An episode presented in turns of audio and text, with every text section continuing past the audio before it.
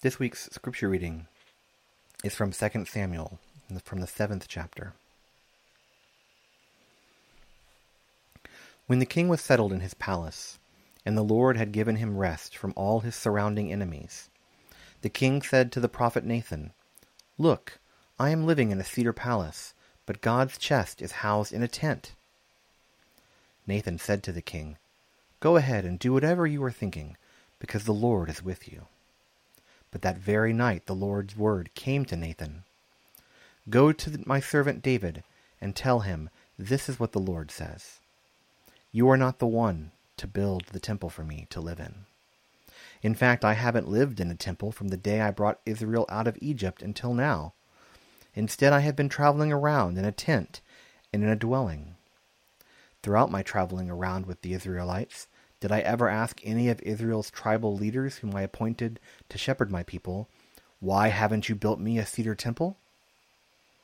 So then, say this to my servant David. This is what the Lord of heavenly forces says. I took you from the pasture, from following the flock, to be leader over my people Israel. I've been with you wherever you've gone, and I've eliminated all the enemies before you. Now I will make your name great, like the name of the greatest people on earth.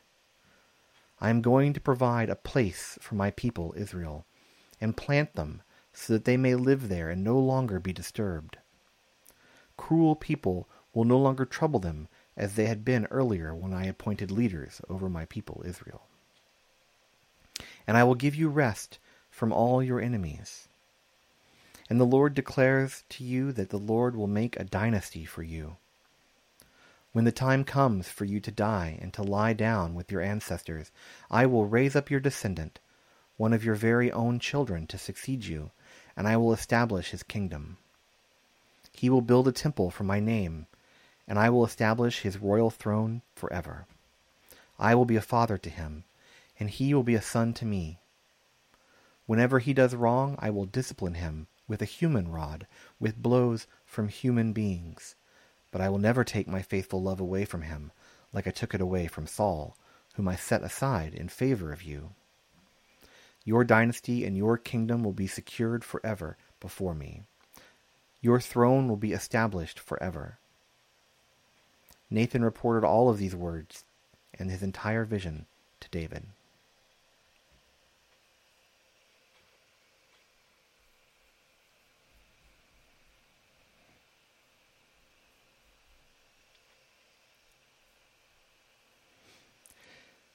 The my my own journey into ministry was quite a long one. From when I first started asking other ministers about how they knew they were called to be ministers, which by the way, they answered with the simple answer that if you're called to be a minister, there's nothing else you can do. You you can't prevent God from making you one. When I started that process until from when I started that process until when I was ordained was more than eight years. And when I got started in that process, I talked to many people, and some people took three or four years at, at kind of the minimum, and some people took 10 or more years to finish that process. And what I discovered very early on is that the American churches at least, fall basically into two categories.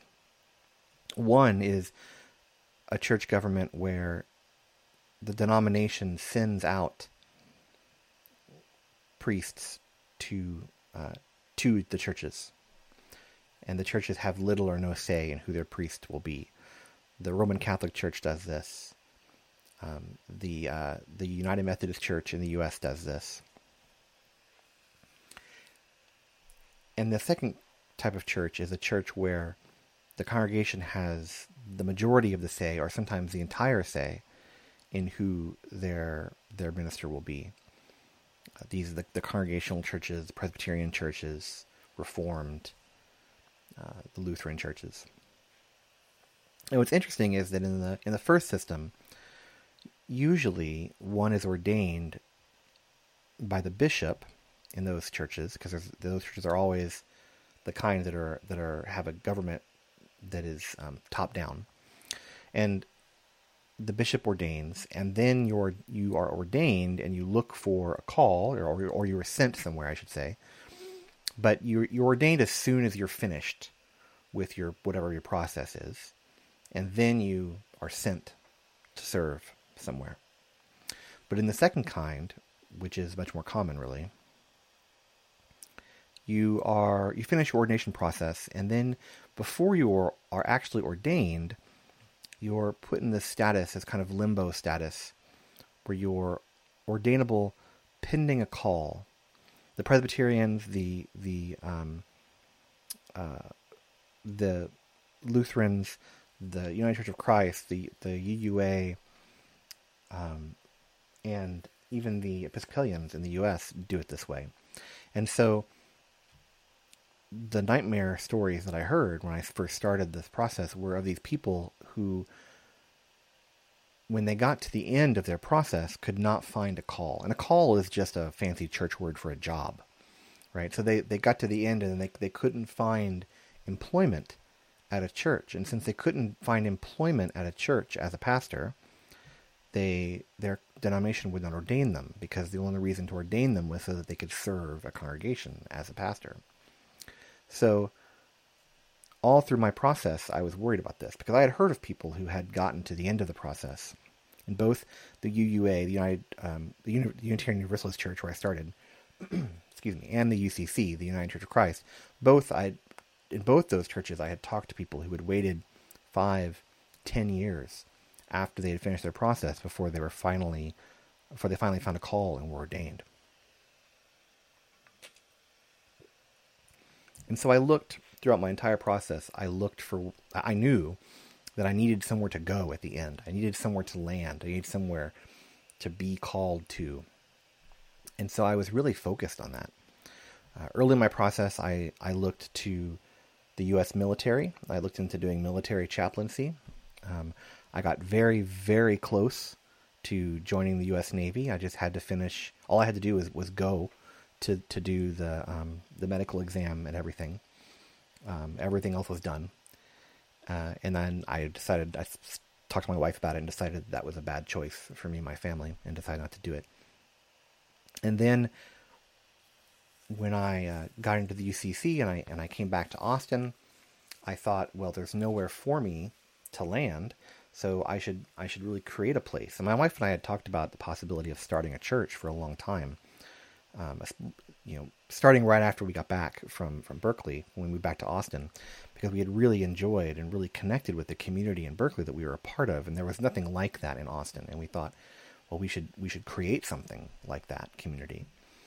And so we had thought about that, but I mean, really, the reason for that was more because I was worried about where I was going to land, how I was going to get ordained.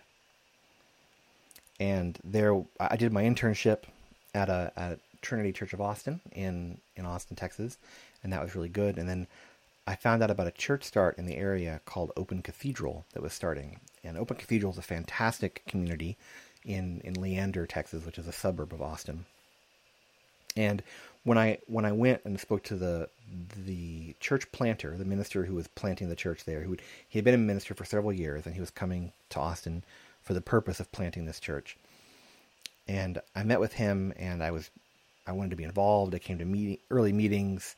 You know, I, I introduced myself to people. I, uh, you know, I, I was really trying, and I was talking to him about what I saw as my role, what my role would be in this congregation, as kind of an assistant minister, because I, I felt like because I was working full time, and it would not be feasible for me to stop working full time. I was going to have to be um, what they call a bivocational minister, a part time minister, basically because um, I was going to need to do that, I, I knew I would need to be an assistant minister somewhere because I knew there would be no church that would be able to pay me to be their full time minister. And and um, part of part of a call in in most of these denominations includes being paid for your work. Uh, it's very hard to convince an ordination committee to ordain you to a call where you're not actually being paid for your for your work, which is really interesting. It's possible, it's just difficult. So I was trying to kind of push my way in here, but it, it really was my ego pushing me into that. It was not what that community needed. It was not what God was calling me to do. It was my own ego trying to give me a way to, to you know, trying to think of any way I can to, to get what I wanted. And so I, um, eventually the, the minister there, who was a great guy, uh, sat me down and, and told me, you know, this is not for you. This, this is not, we, we, you are not what we need. And this is not what you need. And, and you have to not be involved anymore with this community.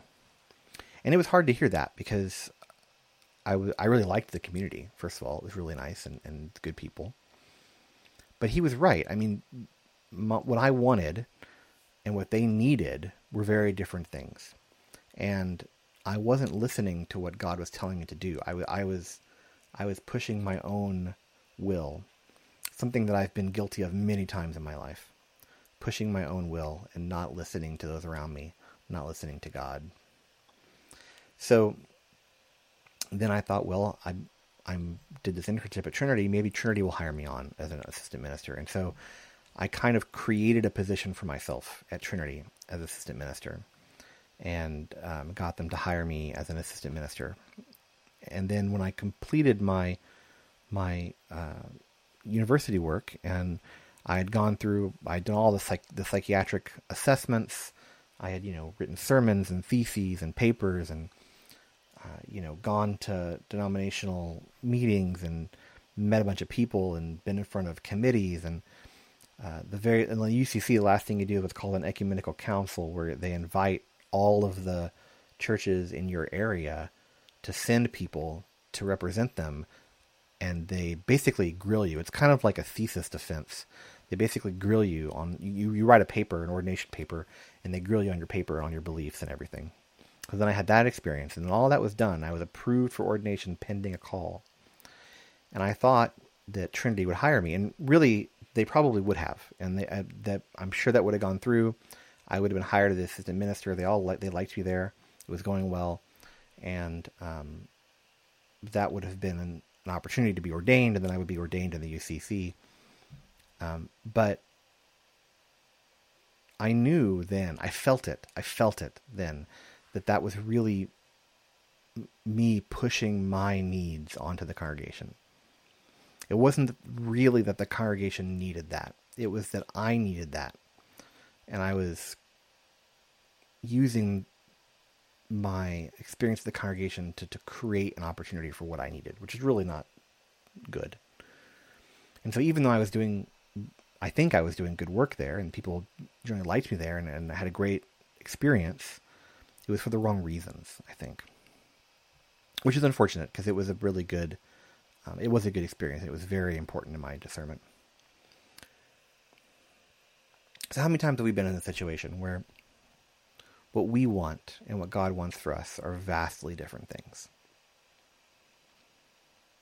You know, this is this is where we find King David in our in our reading. So let's back up a bit for David because a lot has happened. In the last our last reading, we heard uh, we heard about the birth of Samuel, who was a prophet, and how Samuel's mother Hannah devoted Samuel to service in in God's church. So Samuel grows up, becomes head of the temple where he is, and uh, eventually he's told by God to anoint Saul to become uh, king of of Judah and Israel, because the Israelites want to have a king. They want to be like all the other nations around them and have a king. And God says, "Well, this is a bad idea." Samuel says, "This is a bad idea," but since you want it so badly, we'll do it. And God chooses um, Saul to be king. But Saul doesn't follow uh, God's laws and disobeys God on several occasions. And so God becomes angry with Saul. Now Saul is fighting with the Philistines, and a very large giant of, of a man, a Philistine named Goliath, comes out. And Saul offers a reward to anyone who can kill Goliath.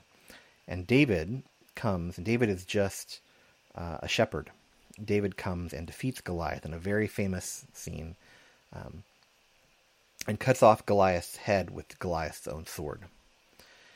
And Saul puts David in charge of his armies, and the people. David does really well, and the and the people of Israel really come to love David. And Saul even promises David um, the hand of his daughter in marriage because his daughter is in love with David. But Saul becomes jealous because the people love David more than they love him, and so he tries to have David killed. There's also some stuff in here about Saul's kind of descent into madness. Um, but he tries to have David killed, but David escapes thanks to a warning from Jonathan, who is Saul's son. Uh, and Jonathan is, is talked about as the one whom David loved. Uh, and there's a lot of interesting subtext in here. I, I think, uh, honestly, from, from reading the text just plainly, I feel like the, the relationship between David and Jonathan was very special. Maybe it was um, simply a, a, a, deep friendship. Maybe it was more than that. Um, the text doesn't really say. It just says that they that they loved each other very much. So Jonathan warns David, and David escapes. Then, while David's gone, Saul sends his daughter to marry somebody else instead of David. Later on, David has a chance to kill Saul, but he spares him because he says that he will not raise a, a hand against God's anointed, because God had anointed Saul to be king. Then, in a big battle, Saul and Jonathan both die. Now, it's a horrible thing. David is distraught over Jonathan's death. David is then anointed king by Samuel um, in Judah, the south, but in the north, Saul's son, Ishbosheth, is anointed king. And so then a war um, ensues between the two of them, and David eventually comes out victorious. Ishbosheth, Ishbosheth is killed, and David becomes king of a united um, Israel kingdom, Israel and Judah, and brings peace and it brings a time of, of peace and prosperity uh, to the kingdom. Uh, we, I've talked in the past about how Exodus, uh, Genesis and Exodus are, are kind of myth, and then we get kind of into legend and things. We're pretty sure David was an actual person. There, there's um, there's a lot of uh, there's not, there's not a lot of evidence, but there is evidence from other sources outside the Bible of the line of David, and so um, it's highly likely that that David was an actual person. And uh, this is kind of the point where the Bible t- becomes more about history as we would think of history uh, today. So David becomes king, and he brings this peace to his his land, and he has a big palace built out of cedar because cedar is a very expensive thing to build something out of. Uh, you have to bring it from from the mountains, so it's it's very expensive. So uh, he has his palace built of cedar, and then he thinks, you know, my palace is built of cedar, but God's house is still a tent. And what he means by this is again, uh, I maybe I think I mentioned this last week, but God had given commands to Moses uh, on Mount Sinai about how to build the tabernacle, which was a large tent that could be taken down and moved with the people through the desert and then reconstructed to be a worship place. So it's like it's like a church, but it's on the move. It's a tent on the move. So he says, you know, we should build God a, uh, a house out of out of cedar, like my house. And Nathan, who is his, who's kind of a religious leader, his prophet at this at this point, because Samuel has died. Nathan um, says, "Yeah, you know, I mean, you're so in touch with what with you with God and what God wants. If you want that, that must be what God wants. Go ahead and do it." But then God comes to Nathan in a dream and says, "Tell David that he is not the one to build my house, but rather I will build a house of him. I will make his dynasty reign over Israel forever, and his son will build a temple um, for God."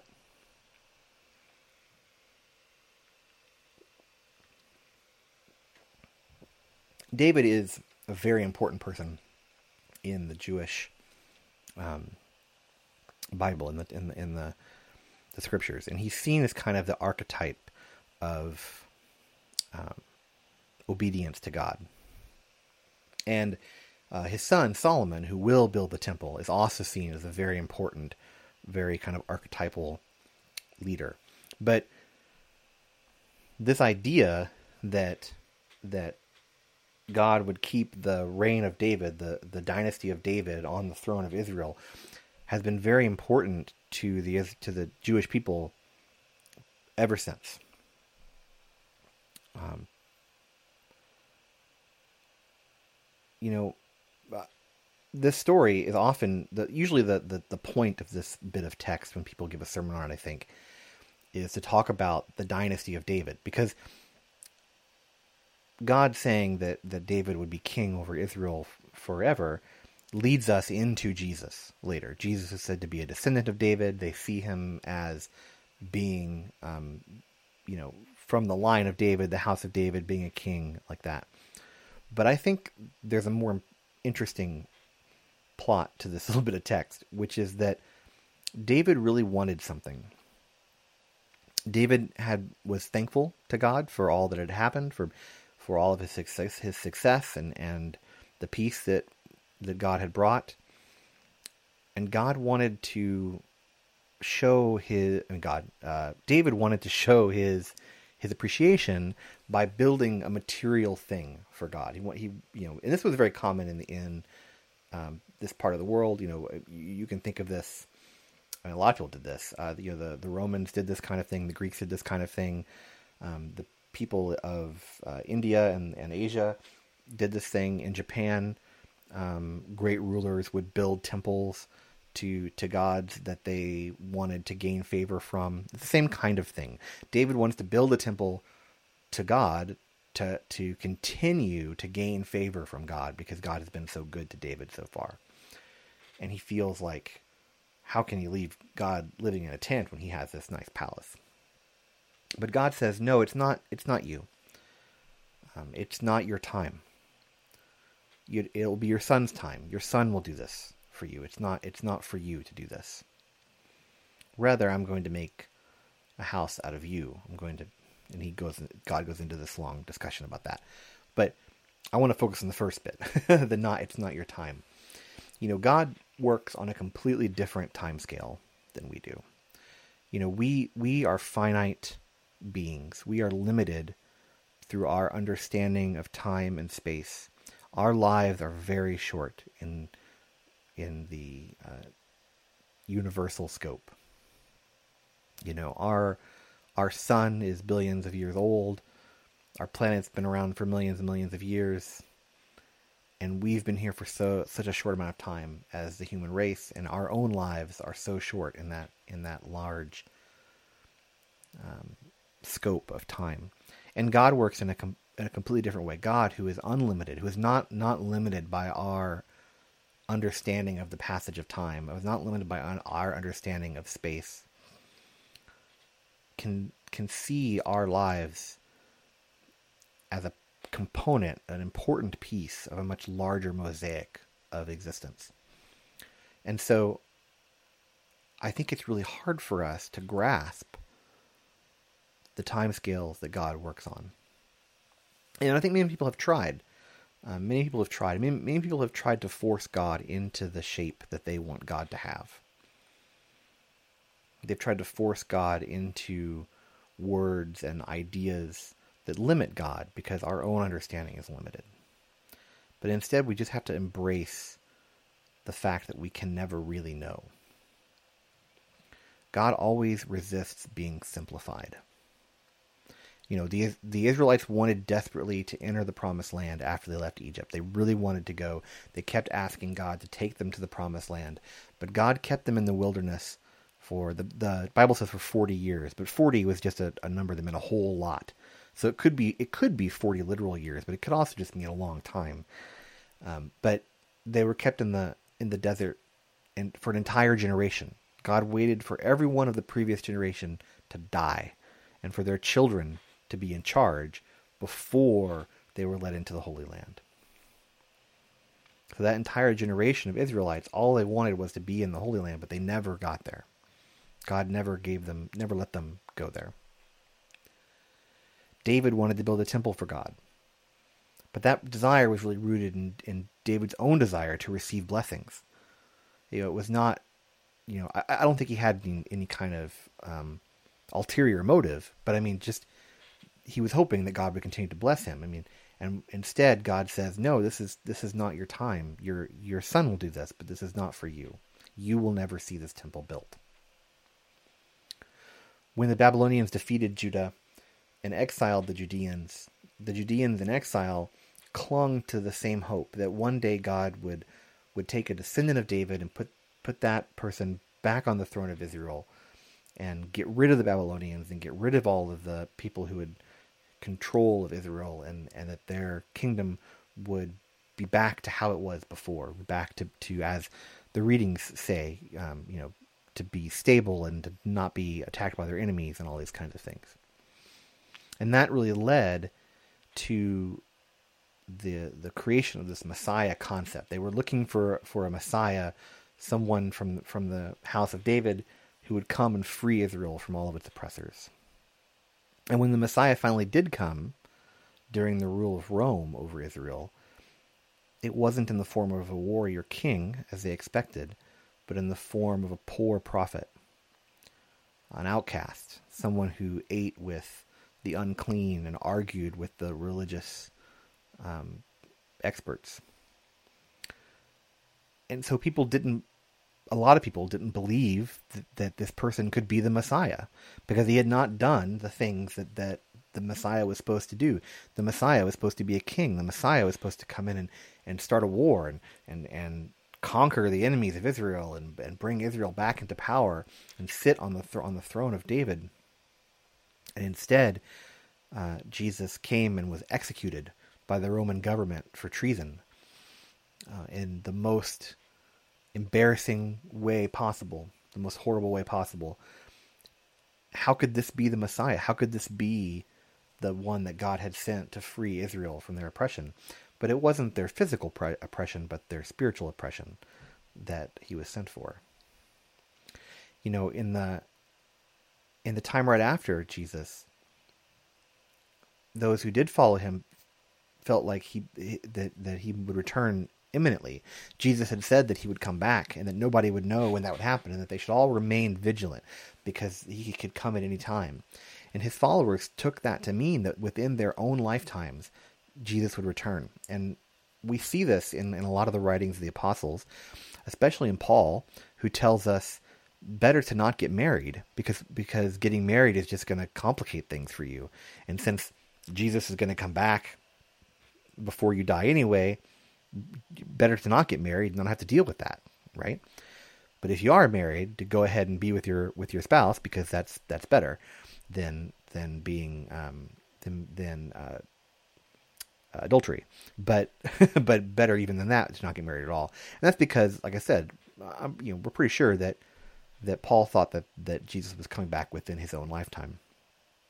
And as the apostles began to die and it passed on to the next generation and the next generation, and people began to realize that, oh, Jesus is not coming back anytime soon. Then people became worried, and they they wanted, because of their own uh, misery and their own difficult lives, they wanted Jesus to come and return and save them from that. And so they started looking at the text and trying to find ways to figure out when Jesus would come. And there have been many times in the past 2,000 years when people have written prophecies based on various numerical understandings of the text, based on, on different wording and translations and, and whatever, and they've tried to, to determine exactly when Jesus would return and save them from this horrible world, effectively. But there's no way for us to know that. I mean, the, the Jesus even tells us there's no way for us to know that. And we forget in those moments that God works on a completely different timescale than we than we do. This is one of the arguments against universal salvation, as people say, well, you know, if someone if someone decides that they will not accept God, that they will not turn to, back towards God, who is God to force them? If God forces them to turn back, then that's not a choice.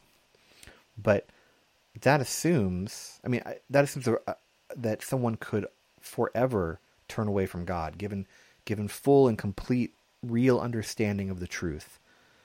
You know, right in their face, you know, proof of the truth of God's love, that they could still continue against their own good um, their their own uh, what, what's good for them against what's good for them could turn away continuously forever. I just don't think that's possible. And I, th- I think God will eventually convince them to turn back towards God and, and to be reunited with God because God has forever. And the concept of forever is so hard for us to, to grasp as finite beings that are limited in our own time and, and space. So I think, you know, what God tells us in, in many of these stories is not to look at our own motives, not not to to look to our own motives and our own behaviors. Um, to be the the the deciding factor of what we should do. So not to look into our egos, not not not to let our egos drive us. Sorry, I got a little tripped up there. Not to let our egos drive us. Um, you know, when when Jesus talks about be ready because it could come at any time, he's not saying we should be figuring out exactly when that is so that we can maximize our own our own chance of you know of of being um, of being let into heaven. You know, uh, there's a, a, really funny line in one of the Simpsons episodes where talking to to I think it's to Bart about being a bad person, and Bart's like, "Well, I'll just you know, repent on my deathbed." and they're like, "Oh, good point. That's a good out." You know, um, I mean, that's the, that's not the point. The point is to change your life, to live more in the way that God wants us to live, to be good to one another, to improve the world we live in. You know, uh, recently there's been, I say recently, I mean the last fifty to hundred years, there's been this this kind of what I would consider to be a, a dangerous branch of American Christianity that has come into existence that's really focused on the end times, really focused on an event that they, they often call the rapture, when those who are chosen by God will suddenly be taken away and everyone else will be left um, to live in, in misery for a thousand years. And there's a lot of information about this online if you're curious. And uh, if you really want, I could do a, a, more detailed sermon on this later. But uh, the short version is I don't, I don't believe in that. but uh, the focus on that, the focus on the end, warps their understanding of the gospel, I think, because it becomes about me. It becomes about how do I perfect my odds of getting in? How do I convert everybody? Because oh my God, if my, you know, if my brother doesn't doesn't accept God, then when the rapture comes in 24 months, um, he's gonna be he's gonna be left here, and he that that can't happen, you know. So I've got to do everything I can to convert him. Instead of thinking, what can I do to make to make the world a better place? How can I live more like how God wants me to live? When Jesus is talking in the in the text about it could come at any moment, his point is not um, to try and figure out when that is. His point is to always live your life in such a way that you'll be happy, whether that end comes because you die or that end comes because Jesus returns. You want to live your life in such a way that you will feel like you did a good job. You did all you could do. Um, like you're always trying to improve yourself and do better. So I think that we should not try to force God into our own ideas of time, but focus instead um, on on ourselves and on making the world a better place. So going back to my story from earlier, after I was approved for ordination, I was offered this job in Tokyo. Actually, I was offered the job in Tokyo right before my ecumenical council right before I was approved for ordination. And I accepted it because I felt like God was really telling me this is something that I should do. And people told me then that, that Japan would change my outlook on ministry, and they're absolutely right. And when, when I got here, I took uh, I intentionally took a year off from ministry. Uh, I, I, I went to church on a regular basis, and I, I tried to help out with the homeless ministry here in Tokyo by making food for the homeless and things. But I, I purposely didn't didn't take on any kind of leadership role for a year, uh, so I could really think about what God was calling me to do. And after that, I felt like I had a much better understanding, and I was able to pursue things um, much more intentionally. And then, at exactly the right moment, this opportunity appeared for me to start this congregation, and it was it was on God's time, not on my time. And I think that's that has been a really important lesson for me. like I said, God sees our lives as, as one piece of a much larger mosaic. Uh, a very important piece, a piece that without us, that mosaic would not be the same, would not be what it is. But still, the time scales that God operates on are so much larger than our own. And so often when we feel stuck, we get frustrated with our lot in life. We we wonder why God has brought us to where we are, where we should go, how we're going to get past this, how we can possibly survive. And when we find ourselves in that situation, we should stop and we should take a deep breath. And we should offer a prayer of thanks to God for what we do have, for what God has given us. And we should ask God to give us clarity. Ask God to give us wisdom about God's will for us. Now, we shouldn't use this as an excuse to stay in an abusive relationship or in a dangerous situation, or to not stand up uh, for those who are oppressed or in need. You know, sometimes people can use this idea of well, it's just God's plan as an as an excuse to maintain the status quo, and that's just not true. But in our regular kind of normal daily struggles, we often just need to remind ourselves that God, it's God who's ultimately in charge of our lives, and and not us that God has a plan for us, but it's much longer than what we can see right now. So sometimes we have to accept God's timing. Amen.